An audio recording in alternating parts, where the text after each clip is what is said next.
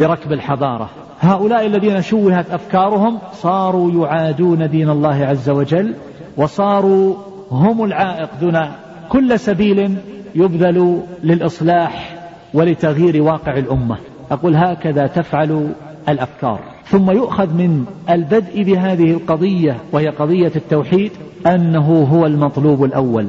فاعلم أنه لا إله إلا الله ولا سبيل إلى قبول العمل ولا سبيل إلى تحقيق مرضاة الله عز وجل ونيل ما عنده من الثواب إلا بإصلاح العقائد بتحقيق التوحيد والعبودية للمالك المعبود جل وعلا. لا يمكن.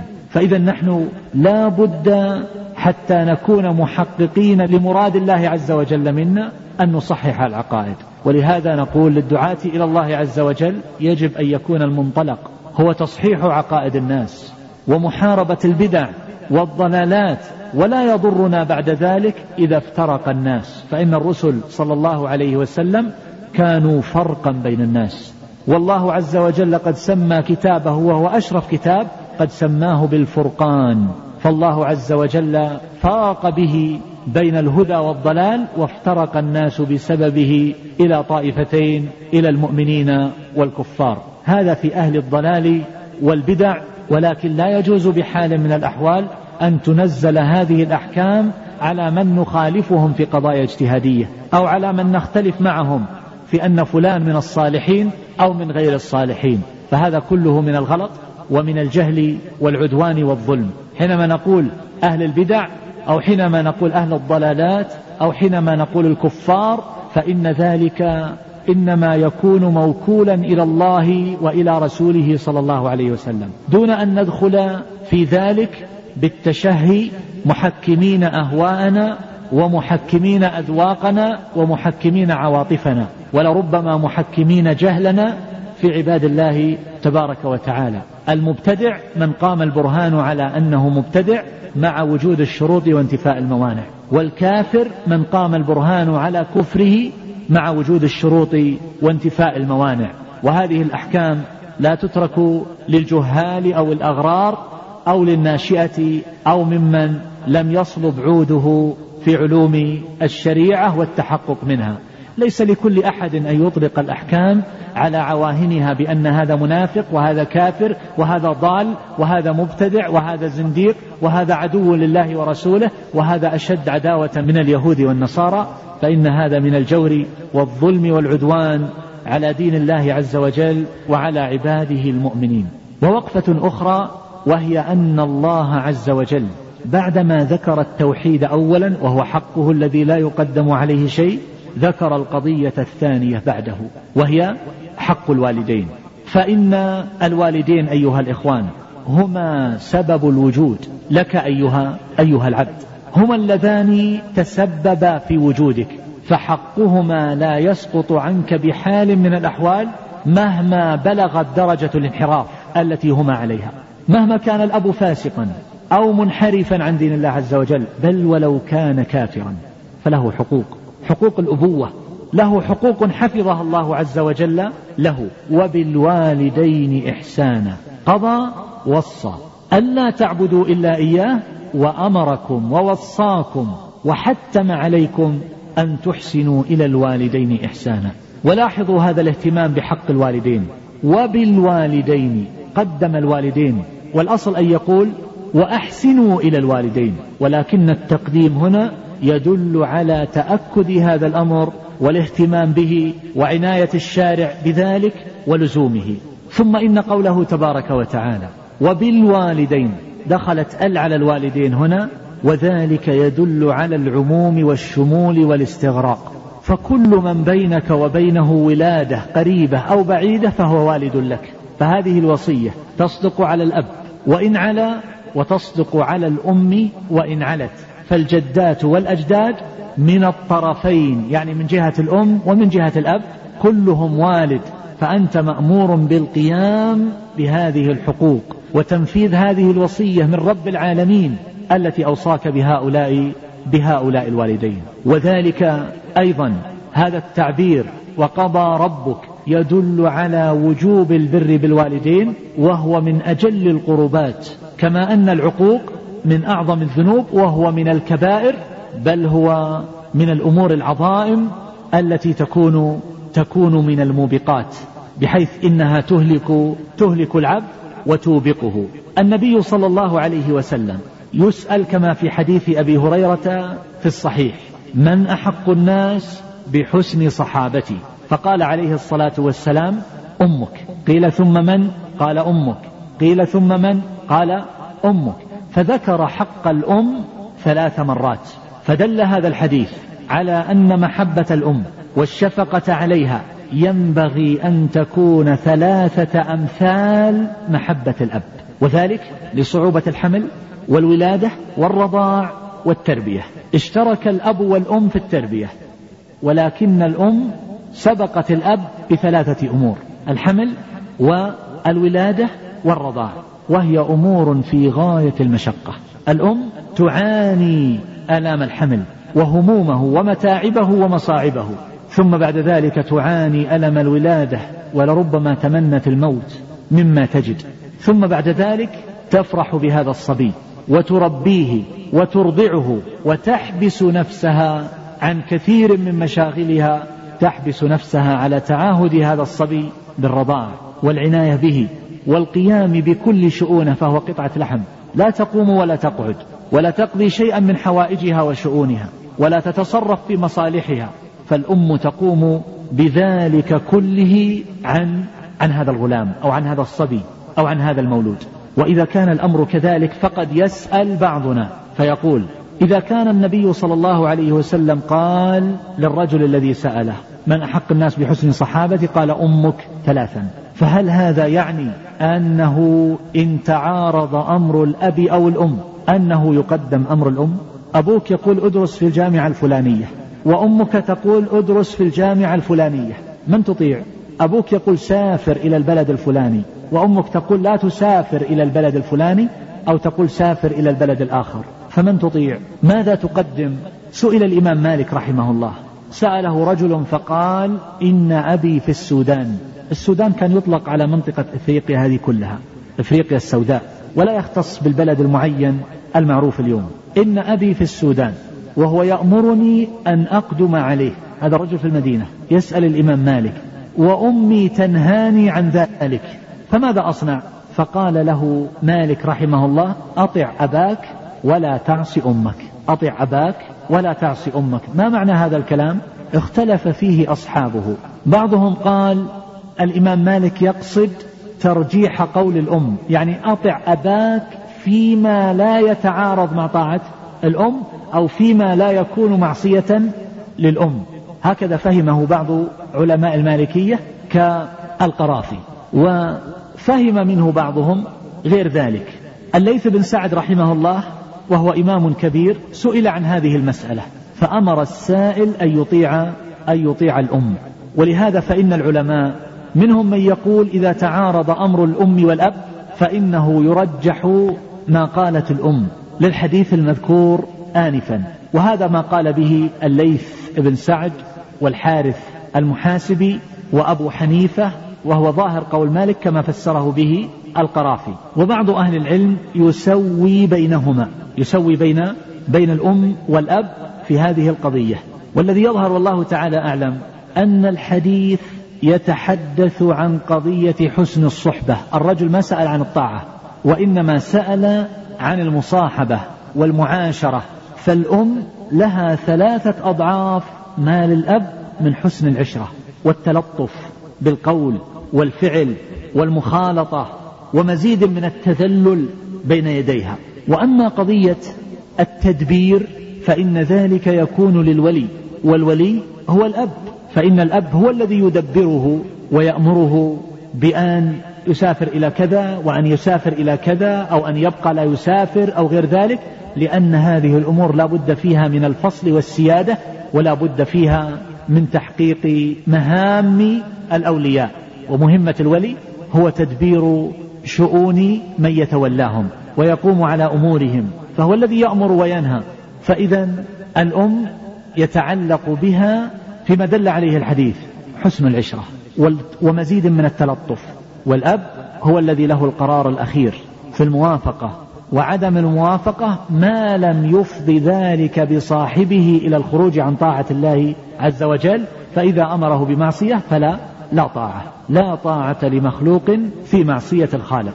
وقضية أخرى وهي أن هذا البر لا يختص بالأبوين المسلمين بل ولو كان الأب أو الأم على الشرك. الله عز وجل يقول لا ينهاكم الله عن الذين لم يقاتلوكم في الدين ولم يخرجوكم من دياركم أن تبروهم وتقسطوا إليهم. ويقول ووصينا الإنسان بوالديه حسنا وإن جاهداك على أن تشرك بي ما ليس لك به علم فلا تطعهما. لكنه قال وصاحبهما في الدنيا معروفة. وقال واتبع سبيل من أناب إلي. فبالاتباع أنت مأمور باتباع سبيل المهتدين وأما في الإحسان والتلطف والبر فأنت مأمور ببر الوالدين ولو كان الوالد مشركا.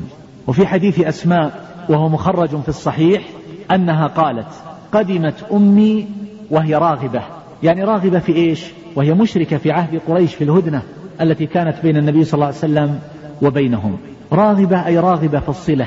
فسألت النبي صلى الله عليه وسلم أفأصلها؟ قال قال نعم صلي صلي أمك مع أنها ليست مسلمة. ومن هذا البر أيها الإخوان والإحسان ألا يجاهد إلا بإذنهما. فالجهاد مع عظمته وشرفه ورفيع منزلته وهو ذروة سنام الإسلام إلا أنه لا يجاهد إلا بإذن الوالدين. بل إن بعض العلماء رحمهم الله فسروا أصحاب الأعراف الذين حبسوا عن الجنة على أحد الأقوال المعروفة في التفسير وبينهما حجاب وعلى الأعراف رجال. قالوا إن هؤلاء هم الذين خرجوا للجهاد دون إذن الوالدين فقتلوا فحبسوا عن الجنة بسبب ذلك. وقد جاء في الصحيح من حديث عبد الله بن عمر رضي الله عنه أن رجلا جاء إلى النبي صلى الله عليه وسلم يستأذنه في الجهاد فقال أحي والداك؟ قال نعم. قال ففيهما فجاهد وهذا لفظ مسلم. وفي لفظ عند البخاري جاء رجل إلى النبي صلى الله عليه وسلم يبايعه على الهجرة مع أن الهجرة كانت واجبة فسأله النبي صلى الله عليه وسلم يقول إنه ترك والديه يبكيان فقال ارجع فأضحكهما كما أبكيتهما. لاحظ في قضية الهجرة ارجع فأضحكهما كما أبكيتهما. فكم من والد بكى وشجع وكم من والد بات مهموما وأصبح مغموما بسبب تصرف غير محسوب من هذا الولد. أراد به أن يتقرب إلى الله عز وجل رام نفعا فضر من غير قصد ومن البر ما يكون عقوقا بل قال سفيان الثوري وهو إمام كبير من أئمة المسلمين ذو علم وعبادة وصاحب سنة وحديث قال إنه لا يجاهد إلا بإذن والديه ولو كانا على الشرك. وهذا قول مرجوح. لكني قصدت بذلك أن من علماء المسلمين المعتبرين من بلغ به الأمر إلى هذا المبلغ. فالقول الراجح هو خلاف هذا كما ذكر الإمام الشافعي رحمه الله. وبالوالدين إحسانا.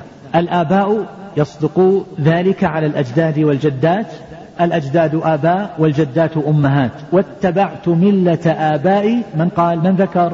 إبراهيم. مع أن إبراهيم جد وإسحاق فهو جد وهكذا. وكان طاووس ابن رحمه الله من علماء التابعين كان يرى السعي على الأخوات أفضل من الجهاد في سبيل الله.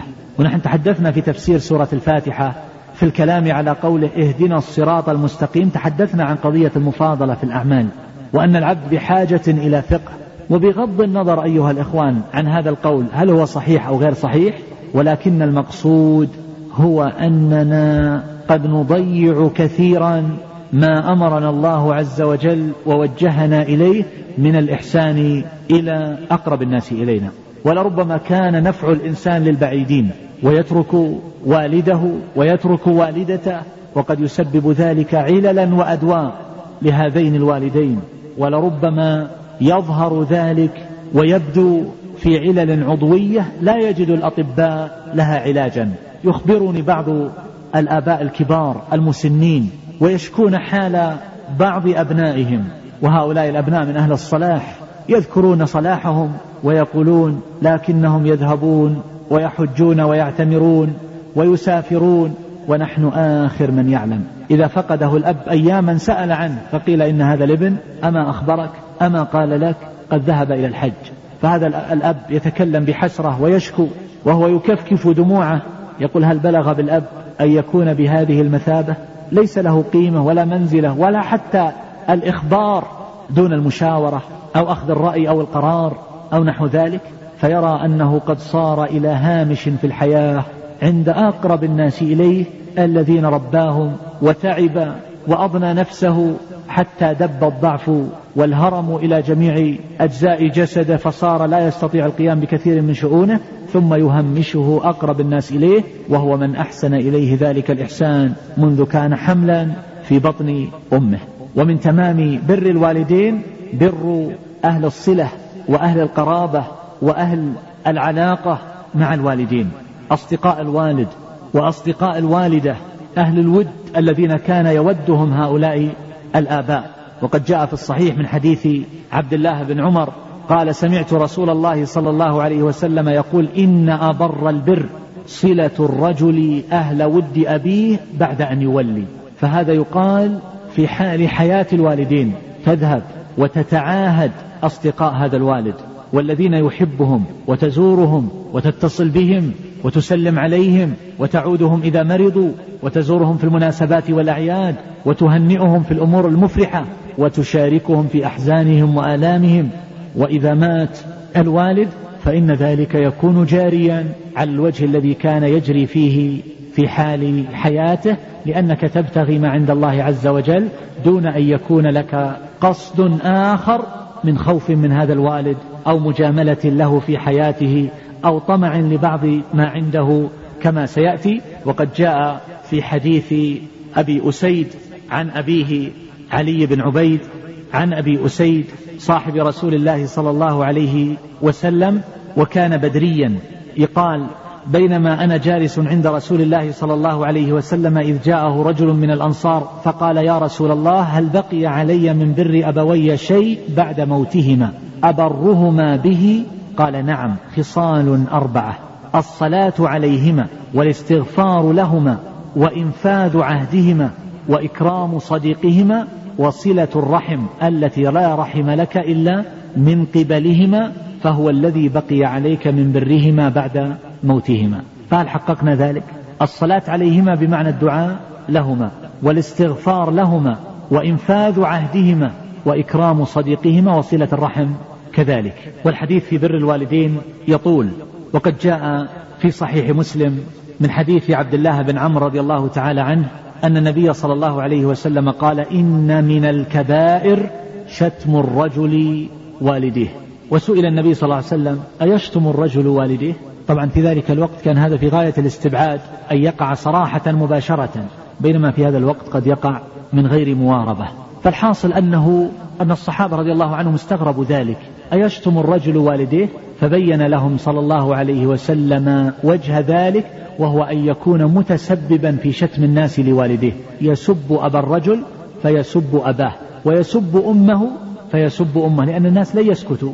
وبهذا نعلم أن التسبب في أذية الوالدين وفي إحراجهما وفي جعلهما مادة يلو تلوكها الألسن في المجتمع أن هذا قد يودي بالولد الذي تسبب بذلك إلى سخط الله ومقته وعقابه. فالقضية ليست سهلة أيها الإخوان. هل نحن نعيش من غير مشاعر؟ وجاء في الصحيح أيضا من حديث ابن مسعود رضي الله تعالى عنه أن النبي صلى الله عليه وسلم سئل أي العمل أحب إلى الله عز وجل؟ وهذا في تفاضل الأعمال. فقال الصلاة على وقتها. قال ثم أي؟ قال بر الوالدين. بعد الصلاة على وقتها. بر الوالدين. نحن المشكلة أيها الإخوان أننا في كثير من الأحيان نسمع ولا نفكر. وإلا لو تفكر الإنسان لوجد أن القيام على الوالدين ولزوم أقدام الوالد أو الوالدة والقيام على غنيمات عند والده أو والدته يحلب شاة لها أو يكنس لها الدار أو يصنع لها طعاما أو يغسل ثوبه أو غير ذلك من الأمور التي يراها غير مهمة. أن هذا لربما كان أفضل له من عمرة أو من صلاة نافلة أو من صيام يوم يحجزه عن ذلك ويقعده عنه أين نحن من هذه من هذه القرب. والأمور التي هي من قبيل رد الإحسان ابتداء ثم هي قربة وأي قربة؟ لله تبارك وتعالى. فالله عز وجل قد قرن بين حقه وحقهما. قرن بين عبادته وبين بر الوالدين. وقرن بين شكره وبين شكر الوالدين. الله هو الخالق والأب والأم هما سبب الوجود. قال الله عز وجل واعبدوا الله ولا تشركوا به شيئا وبالوالدين إحسانا. وإذ أخذنا ميثاق بني إسرائيل أخذ عليهم العهد بعدة أمور لا تعبدون إلا الله وبالوالدين إحسانا. ثم لما أمر بالإحسان إلى الوالدين أمرا عاما. فيدخل في ذلك أيها الإخوان الإحسان إلى الوالدين في كل الحالات. الوالد الشاب والكبير الهرم. يدخل فيه ألوان الإحسان ما حدد نوعا خاصا من الإحسان. فيدخل فيه الإحسان بالقول باللسان. يتلطف غاية التلطف. ويختار العبارات الرقيقة الجميلة المهذبة. فكما يتكلم عند من يحب أو يحترم بكلام طيب معسول لا ينتقد فيه أو ينتقص فكذلك ينبغي أن يكون مع والديه بل أعظم. لا تكون مساوئ أخلاقنا أيها الإخوان مع الوالدين ومحاسن الأخلاق مع الأبعدين. هذا انتكاس. وبالوالدين إحسانا. ويدخل فيه الإحسان بالقلب. يحمل نحو الوالدين المشاعر الطيبة الفياضة. يحمل المحبة والتقدير. والاحترام لا أنه يشعر بالاشمئزاز من أبيه أو أمه أو بالاحتقار والانتقاص أو يستحي أو يستنكف أن يعرف الناس أن هذا والده لأنه لا هيئة له ليس له هيئة مرموقة فيستحي أن يراه الناس. هذا من العقوق وكذلك الإحسان إليهما بالجوارح. يقوم على شؤونهما يخدم الوالدين يذهب بهما حيث شاء. فيما لا معصية فيه وكذلك الإحسان وهو الرابع الإحسان بالمعاشرة والمخالطة. ما تكون المخالطة على سبيل المخاشنة وإنما على سبيل التذلل والتواضع وخفض الجناح كما سيأتي. وأمر خامس وهو بكف الأذى. يكف أذاه بلسانه وقلبه وجوارحه ونظراته وما إلى ذلك عن والديه. وقفة أخرى أيها الإخوان وهي أن الله عز وجل لما أمر بالإحسان إلى الوالدين إحسانا عاما خص حالة الكبر فقال إما يبلغن عندك الكبر أحدهما أو كلاهما. وفي القراءة الأخرى المتواترة إما يبلغان عندك الكبر إما يبلغن على التوحيد يبلغن يعني الواحد منهما فيتوجه ذلك إلى أحدهما. فيكون بذلك قوله أو كلاهما معطوفا على الأحد. يعني إما أن يبلغ عندك واحد منهما حالة الكبر أو كلاهما يبلغ ذلك. وعلى القراءة الأخرى إما يبلغان عندك الكبر فيتوجه إلى كل واحد من الأبوين ثم جاء بكلام مستأنف قال أحدهما أو كلاهما. أحدهما أو كلاهما. يعني لو حصل ذلك بالنسبة لواحد منهما أو حصل أو حصل للجميع فيكون خبرا عن الوالدين. إما يبلغن يبلغان هذا خبر عن الاثنين. ثم جاء بكلام جديد مستأنف أحدهما أو أو كلاهما. وهنا وقفة وهي لماذا خص حالة الكبر؟ أحدهما إما يبلغن عندك الكبر. أحدهما أو كلاهما فلا تقل لهما أف. طيب الوالد إذا كان شابا هل يجوز أن يقال له أف؟ هل يجوز أن يؤذى أو يضرب أو يشتم؟ ولو كان في قوته وشبابه أقوى ألف مرة من الابن الجواب لا. إذا لماذا خصت حالة الكبر؟ خصت لأمور لا تخفى وذلك أن الكبير بحاجة إلى رعاية وقد يبلغ الأمر به أن يلي منه الولد ما كان يلي منه الوالد في حال الصغر. فلا يستطيع القيام بأخص شؤونه وهذا أمر قد لا يحتمله الولد. ثم أيضا الكبير ليس كالصغير الصغير ينتظر امتداد عمره وينتظر أن يشب ويقوى وينمو وينبت وأما الكبير فإنه من ضعف إلى ضعف. الصغير يستلطف تستلطف حركته الجديدة والتفاتته ونظرته ونبرته وصوته. وأما الكبير فإن ذلك قد يثقل على من حوله إلا من هدى الله عز وجل. ولذلك أيها الإخوان فإن الكبير أيضا في الغالب لربما يفضي به هذا الفراغ إلى أمور ينفرط معها صبر الولد. الكبير كما قالوا في بعض العبارات الدارجة الفاضي يعمل قاضي فهو جالس ليس له عمل وليس له ما يشغله فهو كثير السؤال عن أمور لربما لا تعنيه. من أين جئت؟ إلى أين تذهب؟ ما هذا الذي في يدك؟ من الذي كان معك؟ من كلمك؟ ماذا يريد؟ ماذا قال لك فلان؟ وأسئلة كثيرة جدا لربما ينفرط معها صبر الولد فهو بحاجة إلى ترويض للنفس. ثم إن الكبير في الغالب يكون قد انزوى عن الناس.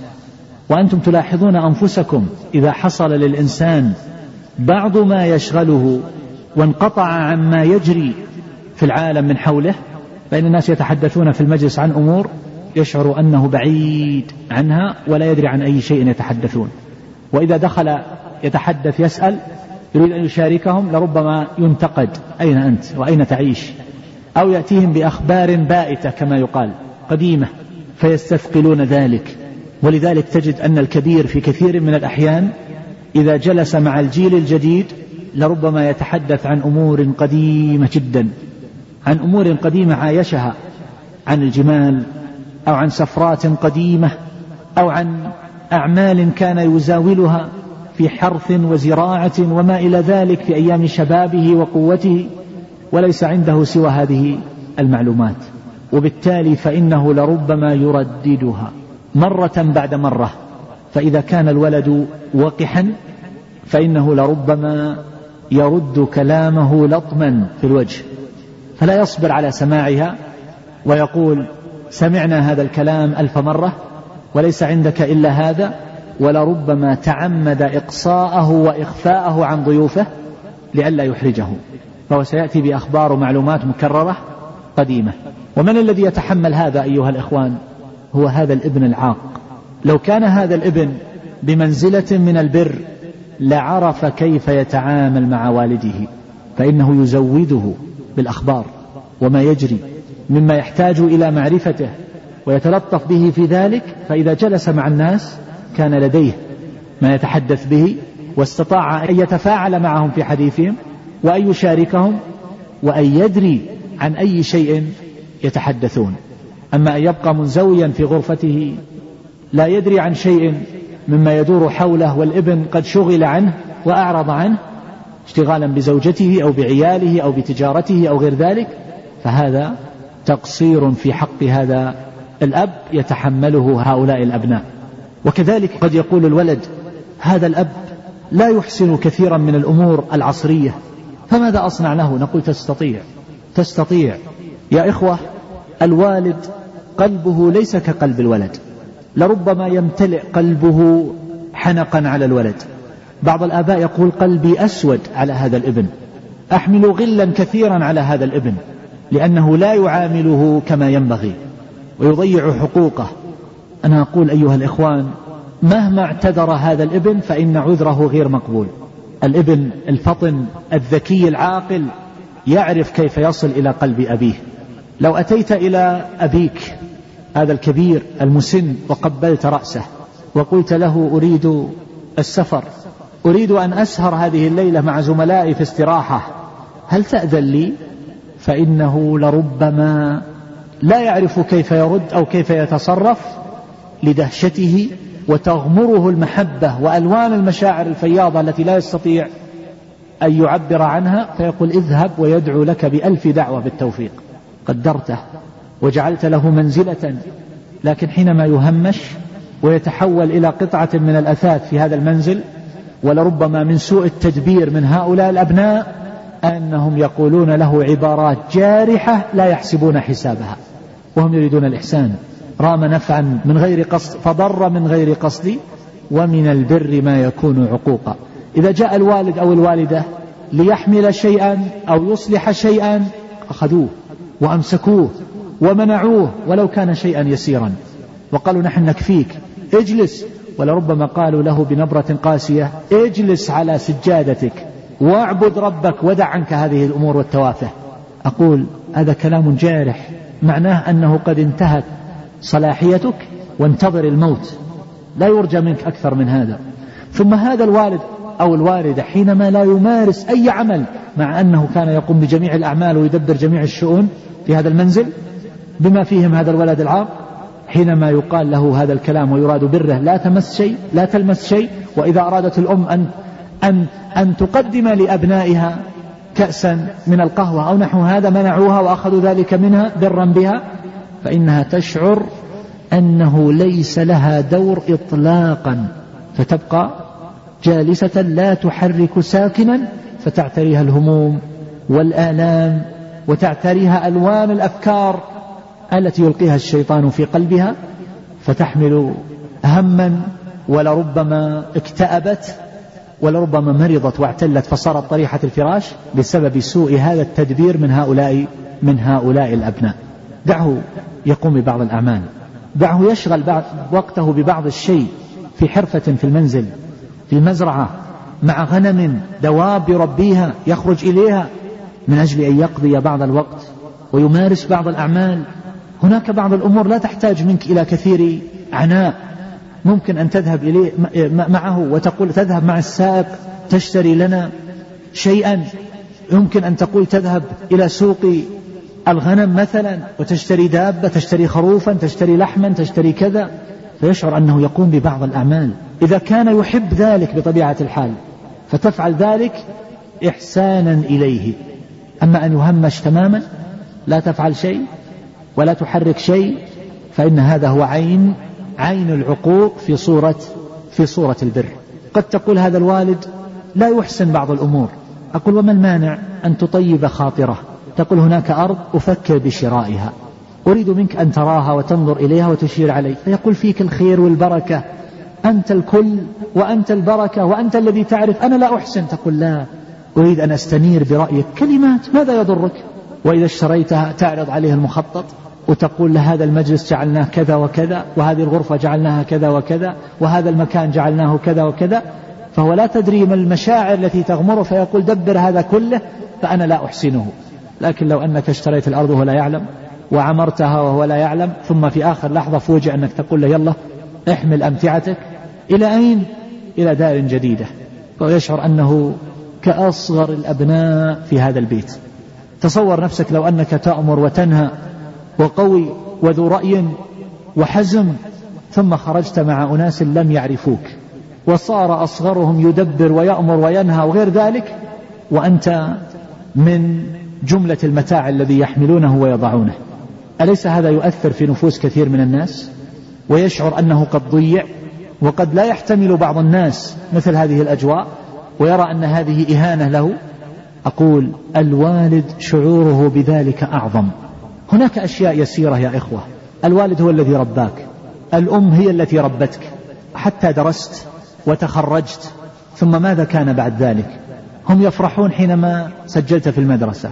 وفي كل مرة حينما تختبر كأنهم يختبرون معك ويفرحون بنتائجك الطيبة ويحزنون لحزنك ثم بعد ذلك يفرحون بتخرجك ثم بلحوقك بعمل مشرف جيد ثم ينظرون بعد ذلك العطاء. ورد الجميل ولو من غير حاجة. الولد قد يغفل ويقول أبي ليس بحاجة أمي ليست بحاجة كل شيء موفر في البيت. أقول لا هناك مشاعر حسن العهد من الإيمان هناك رد للجميل هناك اعتبارات نفسية فتأتي بأول مكافأة أو راتب وتضعه بين أيديهما وتقول هذا لكما. ثم بعد ذلك تجعل قدرا مجزئا للوالد أو الوالدة في كل شهر. قد يمتنع من ذلك ويدعو لك لكن قلبه طيب تجاهك. لكنك لو نسيت هذه القضية فإنه يتساءل لماذا هذا الولد لم يفتكر؟ أباه أو أمه؟ بعد هذا الجهد الجهيد في هذه السنين الطوال. هذه أمور يا إخوة بسيطة جدا قد نغفل عنها. قرأت وهو من أجمل ما قرأت في مجلة الدعوة قبل سنين قصة لطيفة قصيرة كتبت على لسان أم. لها خمسة أولاد ربتهم جميعا حتى تخرجوا من الجامعة وتزوجوا. فجاءت الإجازة فلما صاروا يعملون كانت تنتظر أن كل واحد منهم يضع في يدها خمسمائة ريال. فلم يفعل واحد منهم. لربما غفلوا عن هذه القضية. فكانت تتساءل تقول هل وجود الأشياء ما يؤكل وما يشرب في البيت يكفي؟ الأم بحاجة إلى أن تشعر بأنها محسوبة. ما نسيت؟ وهي بحاجة إلى أن تفرح الصغير وأن تبر الأقارب وتحسن إلى المحتاجين وتتصدق وأن يكون شيء في يدها عند الحاجة دون أن تطلب أو أن تنتظر شيئا يوضع في يدها. تقول ثم جاءت الإجازة. فأنت يا فلان ذهبت مع زوجتك إلى كذا وكذا وأنت يا فلان ذهبت مع أولادك وزوجتك وأنسابك إلى البلد الفلاني وأنت يا فلان ذهبت بعد ذلك إلى المكان الفلاني وأنت خمسة. وما منكم أحد عرض علي ولو بالكلام أن أخرج معكم لأتنزه. هل العجوز الكبيرة ليس لها مشاعر وليست بحاجة إلى النزهة؟ فأقول هذا كلام يا إخوة هو واقع في كثير من البيوت. قالت لي إحدى النساء الكبيرات مرة تشكو أولادها وهم أربعة وكلهم يعملون وكبار. تقول كلهم قد سافر بزوجته وبقيت لوحدي في البيت. تقول قلبي ينعصر ألما من تصرف هؤلاء الأبناء. ما قالوا لي تطيبا للخاطر اذهبي معنا. فقلبي يتألم لحالي مع هؤلاء الأبناء. ثم اتصلت بعد ثلاثة أيام تقريبا وقالت إن الذي في نفسي قد ذهب جميعا لأن أحدهم قد اتصل وقال في السنة القادمة إذا ذهبنا نأخذك معنا. تقول فقلب الأم طيب. كلمة تؤثر فيها هذا التأثير. السنة القادمة. إذا ذهبنا أخذناك معنا. فأقول نحن يا إخوة قد لا نفكر بطريقة صحيحة في التعامل مع الوالدين. إذا أتيت بالأغراض ووالدك أو والدتك تسكن في نفس البيت لا تمر بالصالة وتصعد إلى أعلى وتداري في يدك الأخرى كيسا قد اشتريت به طعاما أو قماشا أو تحفة أو غير ذلك تداريه لتصعد به فلا تراه الأم. لا اشتر من القماش قطعتين واشتر من التحف تحفتين. فاقصد أمك أولا وضعه بين يديها. قل هذا واحد لك وواحد لأهلي. فاختاري أنت أولا. ما قال الله بالوالدين إحسانا؟ اختاري أنت أولا. إذا كان حق الأم مقدم على حق الأب بثلاث مرات. فكيف بالزوجة؟ اختاري أولا ستقول لك لا أريد اذهب به إلى أهلك وتدعو لك. لكن حينما تهمشها لا تتصور ألوان المشاعر التي تنتابها. ولو عملنا بهذه الطريقة يا إخوة لتخلصنا من كثير من المشكلات. والحديث عن هذا يطول. وصلى الله على محمد بسم الله الرحمن الرحيم. الحمد لله والصلاة والسلام على رسول الله. قل نواصل في الحديث عن هذه الوصايا. فالله عز وجل يقول إما يبلغن عندك الكبر أحدهما أو كلاهما أحدهما أو كلاهما. فأقول خص حالة الكبر لما ذكرت. ثم أيضا إن هذا التأديب بالوصية بالوالدين فيه معنى كبير سيأتي الحديث عنه بعد ذلك إن شاء الله. قال فلا تقل لهما أف ولا تنهرهما. نهاه عن شيئين. بعد أن ذكر حالة الكبر مع أن الولد منهي عن التأفيف وألوان الأذية للوالدين ولو في غير حال الكبر ولكن حال الكبر كما أسلفت مظنة لهذا التأفيف وللزجر والنهر لأن صبر الولد قد ينفرط. لما يرى من والديه من الأمور التي قد يتعذر صبره معها؟ ما لم يروض نفسه وليس ذلك في كل والد. والناس يتفاوتون. ومن كبار السن من يكون إقباله على نفسه وهو مشغول بطاعة الله عز وجل وعبادته والتقرب إليه في ليله ونهاره.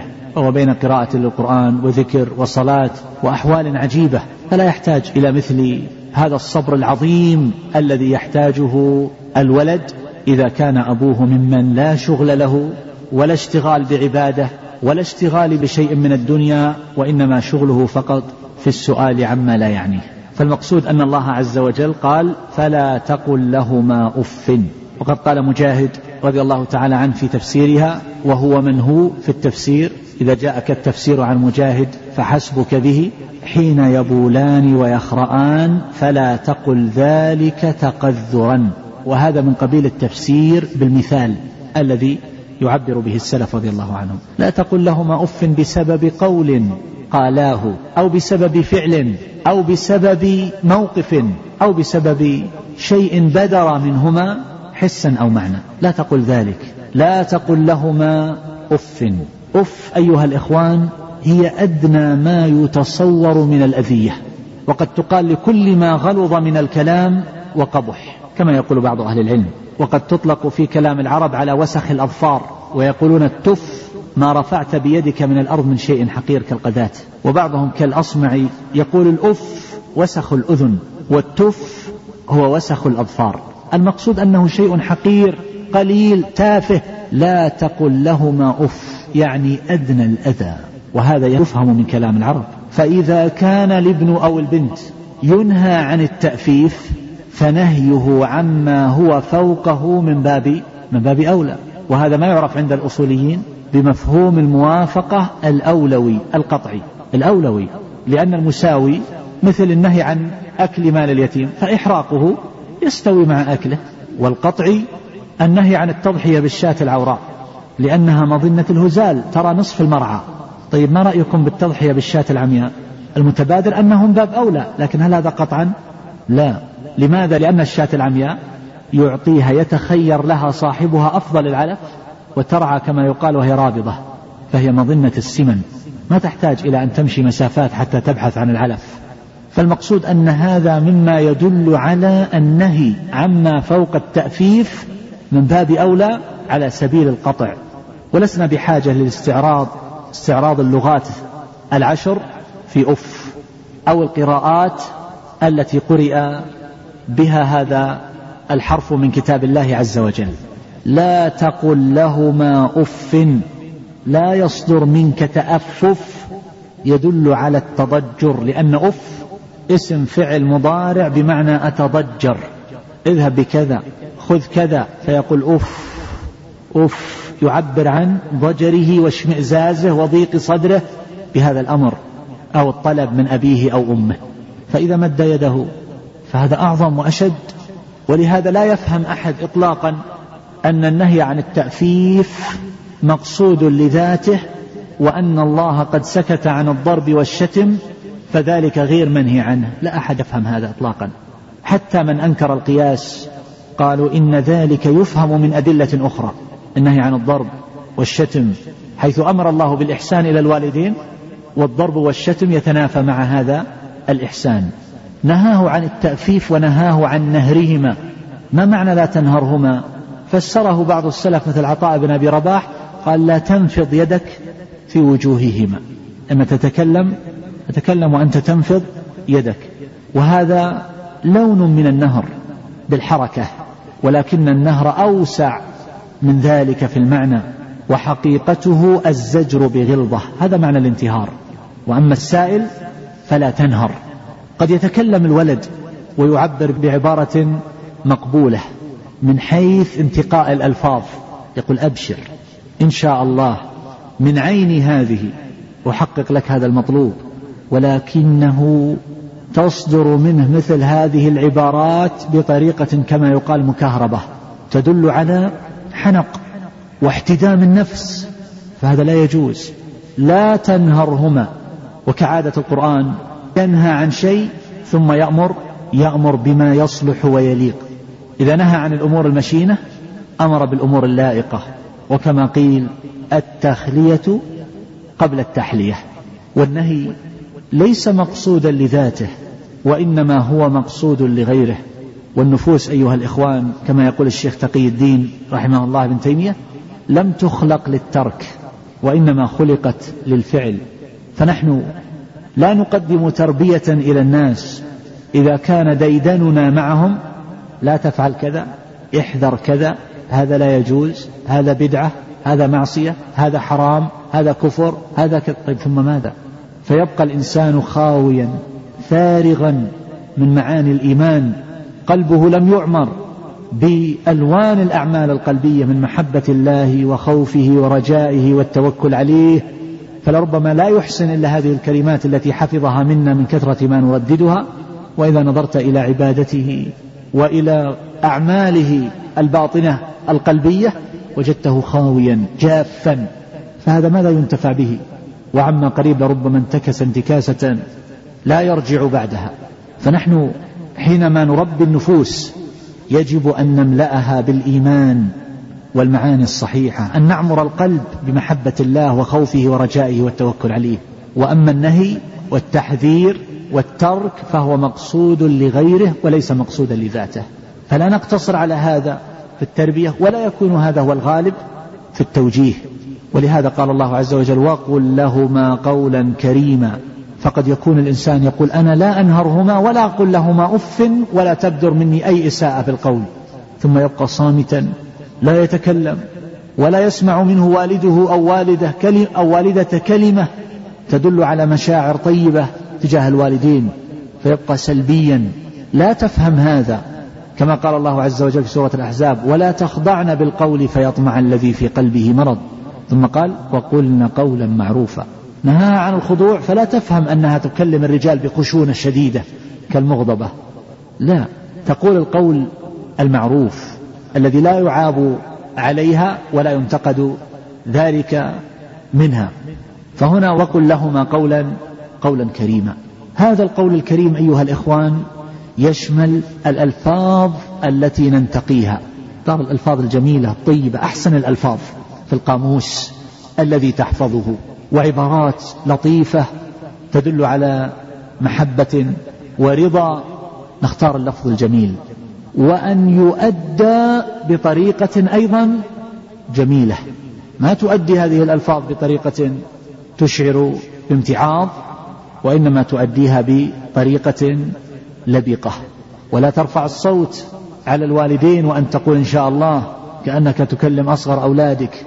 لا وإنما تخفض صوتك. ولو كان ذلك على سبيل تأديب إخوانك الأب قد يغض الطرف ويسكت عن بعض الأمور والكريم لا يستوفي كل حقه والعاقل هو الذي لربما تغافل عن بعض الأمور فلربما اندفع أحد الأبناء ولربما الكبير فرفع صوته رفعا شديدا على إخوانه بحضرة أبيه. فهذا لا يليق فهذا أراد الإحسان والخير ولكن ذلك يؤذي مشاعر الأب فإن احترام الأب يقتضي خفض الصوت بحضرته. فهذه أمور ينبغي أن ندركها. قل لهما قولا كريما. تخير الألفاظ وتخير طريقة الأداء. المناسبة قول الكريم الذي لا عيب فيه لا في أسلوبه ولا في عبارته. وقد جاء في صحيح مسلم من حديث أبي هريرة رضي الله تعالى عنه أن النبي صلى الله عليه وسلم قال رغم أنفه رغم أنفه رغم أنفه قيل من يا رسول الله؟ قال من أدرك والديه عند الكبر أحدهما أو كليهما ثم لم يدخل الجنة. وفي حديث كعب بن عجرة رضي الله تعالى عنه أن النبي صلى الله عليه وسلم قال أحضروا المنبر فلما أحضر ارتقى درجة وقال آمين فلما ارتقى الدرجة الثانية قال آمين فلما ارتقى الدرجة الثالثة قال آمين فلما نزل قالوا يا رسول الله لقد سمعنا منك اليوم شيئا ما كنا نسمعه. قال إن جبريل عرض لي فقال بعد من أدرك رمضان فلم يغفر له. ثلاث فرص. في رمضان. من صام رمضان إيمانا واحتسابا غفر له ما تقدم من ذنبه. من قام رمضان إيمانا واحتسابا غفر له ما تقدم من ذنبه. من قام ليلة القدر إيمانا واحتسابا غفر له ما تقدم من ذنبه. كلها فاتت. بعد من أدرك رمضان فلم يغفر له. قل آمين. قلت آمين. فلما رقيت الثانية قال بعد من ذكرت عنده فلم يصلي عليك صلى الله عليه وسلم. فقلت آمين. فلما رقيت الثالثة قال بعد من أدرك أبويه الكبر عنده أو أحدهما فلم يدخلاه الجنة. قلت آمين. وذلك أن الوالد باب من أوسع أبواب الجنة. ولهذا لما سئل بعض السلف عن أبيه أنه يأمره أن يطلق امرأته. طبعا كلام الفقهاء معروف في هذا. وهل أبوك كعمر؟ فالحاصل أنه بماذا أجابه؟ ذلك الإمام قال الوالد أوسع أبواب الجنة. معناها انظر في أمرك وفي شأنك. الوالد أوسع أبواب الجنة. ولم يكتف الله عز وجل بهذا التوجيه. بل قال واخفض لهما جناح الذل من الرحمة وقل رب ارحمهما كما ربياني صغيرا.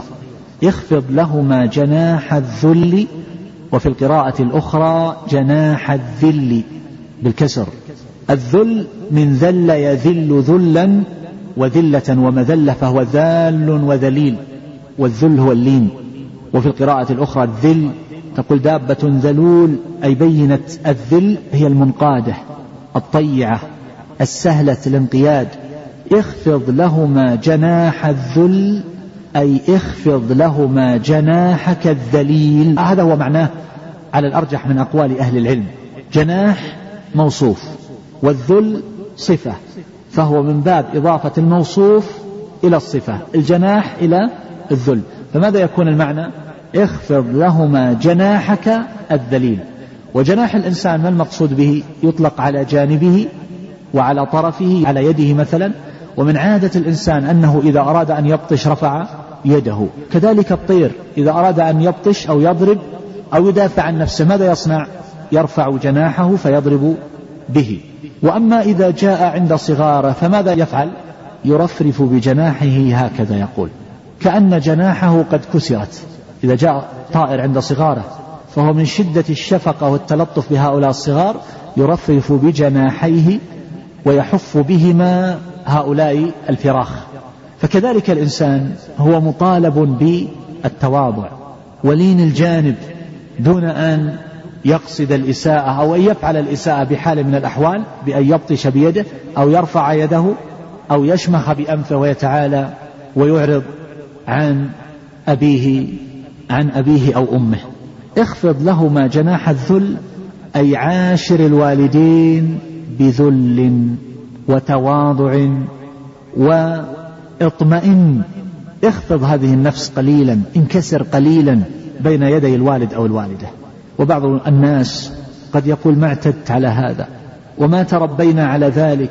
تلقينا عن إخواننا الكبار والصغير يحاكي الكبير أن الإنسان يتكلم برفع صوت عند أبيه وأمه. بل بعضهم قد يقول لم أعتد كلما دخلت قبلت رأس الوالد أو الوالدة. جفاء غلظة. جفاف في المشاعر. يقول فإذا أردت أن أفعل فإني أشعر بالحرج والحياء.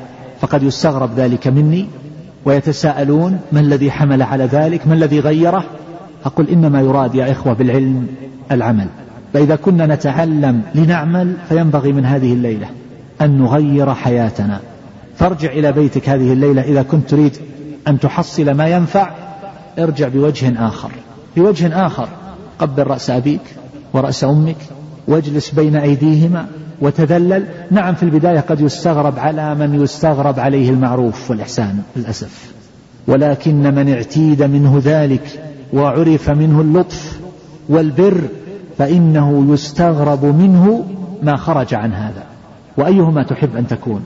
تحب أن تكون إنسان يستغرب منك البادرة السيئة أو ممن يستغرب منه الإحسان والبر والكلام الطيب لأنه شرير جاف غليظ المعاملة غليظ الكبد لا يثيره أحد فيتكلم بما لا يليق ويزبد وإذا منعوه من طريق أن يسلكه غضب وزمجر وقلب الدنيا ولا أقعدها. ولربما بلغ الحال ببعضهم بأكثر من هذا. أحد الآباء كان يبكي يبكي ويذكر عن ابن له عاق أنه يضع المسدس في وجهه وفي وجه الأم يضعهما أمام هذا الولد العاق. وهما في حالة من الخضوع والذل والمهانة والبكاء والتوسل إليه يطلب منهما ما لا يجدانه من المال. فإن عجز أخذ بعض المتاع وباعه واشترى به ما يحلو له من ألوان المنكرات التي يعاقرها.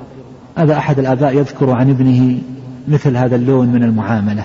ولربما بلغ الأمر ببعضهم أكثر من هذا.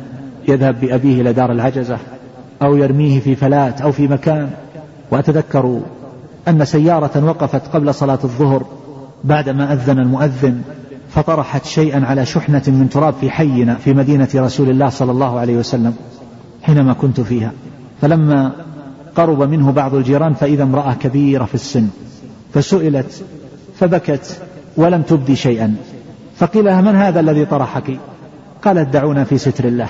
وأبت أن تخبر أن هذا الذي طرحها هو ولدها وأن زوجته قد ضاقت بها ذرعا فحملها بعض الجيران وتلطف بها حتى تدله على بيتها. فالمقصود هذا نموذج شاذ في مجتمعنا لكننا كلما حاكينا الغرب وكلما طغت علينا المادة كلما جفت مشاعرنا الطيبة وكلما عسرت أخلاقنا وساء تعاملنا مع أقرب الناس إلينا فضلا عن الأبعدين. المجتمع كالوحوش في الغابة. فالمقصود أيها الإخوان أن الله عز وجل قال واخفض لهما وهذا أمر والأمر يدل على الوجوب. تذلل وهذا التذلل رفعة وليس منقصه في حقك. اخفض لهما جناح الذل من الرحمة. وما المراد بقوله من الرحمة؟ لماذا ذكر هذا القيد من التي لبيان الجنس أو ابتدائية؟ أي اخفض لهما جناحك الذليل وليكن هذا الخفض ناشئا من وين؟ من الرحمة. وهذا قيد مهم جدا لأن الولد قد يخفض جناحه لأبيه أو لأمه ولكن لا يكون ذلك ناشئا من الرحمة وإنما لأمر آخر. صلى وصام لأمر كان يطلبه فهو له طمع يريد تحقيقه وتحصيله من هذا الوالد أو الوالدة فيتلطف. ويحضر لهما ألوان الحاجات ويتزلف إليهما بألوان العبارات الجميلة من أجل أن يشتري له هذا الوالد سيارة أو أن يزوجه أو أن تعطيه هذه الوالدة مالا أو نحو ذلك. فهذه أخلاق تجارية متكلفة لا تغني عنه من الله شيئا. وقد يفعل ذلك خوفا من الوالد والوالد قوي ويقسو على الولد. فيتذلل له خوفا مع أنه يبغضه ولربما يستنكف من مثل هذا التذلل ولكن مكره أخاك لا بطل. وقد يفعل ذلك لا رحمة وشفقة وإنما يفعل ذلك رياء وسمعة. ليتحدث الناس أن فلانا في غاية البر وقد رأيت نماذج من هؤلاء. إذا كان بحضرة الناس فهو في غاية التلطف. والتذلل كالطائر الذي يرفرف على صغاره. إذا تحركت يد الأب قام وفز. يقرب له المناديل ويقرب له الماء ولا يدري ماذا يصنع له ليحقق رغبته. ثم ينكشف الأمر عن عقوق يكسر الحجر مع هذا الوالد إذا خلا به. فهذا رياء وسمعة يتصنع به أمام الناس والله عز وجل يعلم السرائر. اذا المطلوب أيها الإخوان ما هو؟ أن يكون هذا التذلل منشأه من رحمة الوالدين. يفعل ذلك رحمة بهما وإشفاقا عليهما ومحبة أن يكون ذلك من قلب نظيف محب. ماذا نريد من إنسان يتصنع ويأتي بما أحتاج إليه ولكن عن بغض وكراهة أو امتعاض وتثاقل؟ لا نريد منه أن يصنع لنا معروفا. فأقول أيها الإخوان المشاعر تغلب العمل ولذلك سيأتي ما يدل على ذلك من هذه السورة إن تكونوا صالحين فإنه كان للأوابين غفورا. قد يحصل من الولد شيء من الغلظة أو القسوة أو الغلط الذي هو لون من العقوق لكن من غير قصد من محبة الإحسان كما سيأتي. وليس ذلك أيضا فحسب بل هو مأمور بالدعاء لهما. وقل رب ارحمهما كما ربياني صغيرا. وهذا عام ولكنه مخصوص بماذا؟ نعم مخصوص بالآية الأخرى وهي ما كان للنبي والذين آمنوا أن يستغفروا للمشركين ولو كانوا أولي قربى كما ثبت ذلك عن ابن عباس رضي الله تعالى عنهما. وقل رب ارحمهما يدعو لهما بالرحمة ومعلوم أن التنشئة التي نشأه بها كان مبناها على إيش؟ على الرحمة. فينبغي أن يتولاهما أيضا هو بالرحمة والجزاء من جنس العمل. وهل جزاء الإحسان إلا الإحسان؟ ارحمهما كما ربياني صغيرا. لماذا خص التربية في حال الصغر بالذكر هنا؟ ليذكرك بالشفقة التي حظيت بها وأنت لا تستطيع القيام بشيء قليل أو كثير من شؤونك ليذكرك بالتعب القديم تعب الوالدين حتى تخرجت من الجامعة. ولم يكتفي الأمر ولم يقف الأمر عند هذا حتى إذا تزوجت. ثم رزقت بالأولاد اشتغلوا بأولادك من بعدك. فهي معاناة دائمة مستمرة. ارحمهما رحم ارحمهما رحمة محققة. ارحمهما رحمة محققة. يعني إذا كانت الكاف هنا للتأكيد لتأكيد الوجود. ارحمهما رحمة محققة مكشوفة لا ريب فيها كما في قول الله عز وجل إنه لحق مثل ما أنكم تنطقون فهو حق ثابت مؤكد كما أنكم تنطقون حقيقة. وإذا قلنا إن الكاف للتعليل كما ربياني صغيرة وهو المتبادر أي ارحمهما رحمة تكافئ ما ربياني صغيرا. ولماذا ذكر الصغر؟ ذكر الصغر لأنه لأنهما يليان كل شيء منه. تذكر هذا المعنى. ثم أيضا هذا التشريع مبناه على ماذا؟ هذا التشريع ماذا قصد الله عز وجل به؟ قصد به أمرا معنويا نفسيا وهو الإحسان إلى من أحسن إليك وأن حسن العهد من الإيمان وهل جزاء الإحسان إلا الإحسان؟ فيرد الإنسان الجميل ولا يتنكر له ولا يكفر نعمة من أنعم عليه ويقابلها بالإساءة أو يجحد أو يعرض. لا فهذا أمر يجب أن يتربى عليه أفراد المجتمع. والأمر الآخر أمر حسي تحصل به عمارة المجتمع. وذلك أنه يوجد التكاتف والترابط بين أفراد المجتمع ابتداء من أقرب رابطة وهي رابطة الأبوة والبنوة. فالأب يعرف فالولد يعرف حق الوالد ولا يكون أعق من ضب كما يقال. كل الحيوانات ترعى صغارها والصغار تعرف آباءها وأمهاتها ولكن الضب بمجرد ما ينفقس عنه البيض تخرج هذه كل في سبيله. فلا تعرف أما ولا أبا. وما أدركه الأب أو الأم أكله من هذه الصغار. فهو أعق من ضب. المجتمعات البعيدة عن الله عز وجل.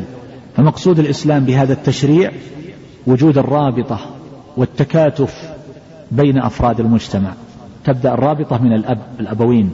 وما يتفرع منهما من القرابات أو يرتبط بهما. إخوان أخوات ابناء العم وما أشبه ذلك الأخوال وهكذا سائر سائر أفراد المجتمع. ثم قال الله عز وجل ربكم أعلم بما في نفوسكم إن تكونوا صالحين فإنه كان للأوابين غفورا. ما المراد بهذه الآية؟ ربكم أعلم بما في نفوسكم بدخائلها بما تكنه ضمائركم إن تكونوا صالحين فإنه كان فإنه كان للأوابين غفورا.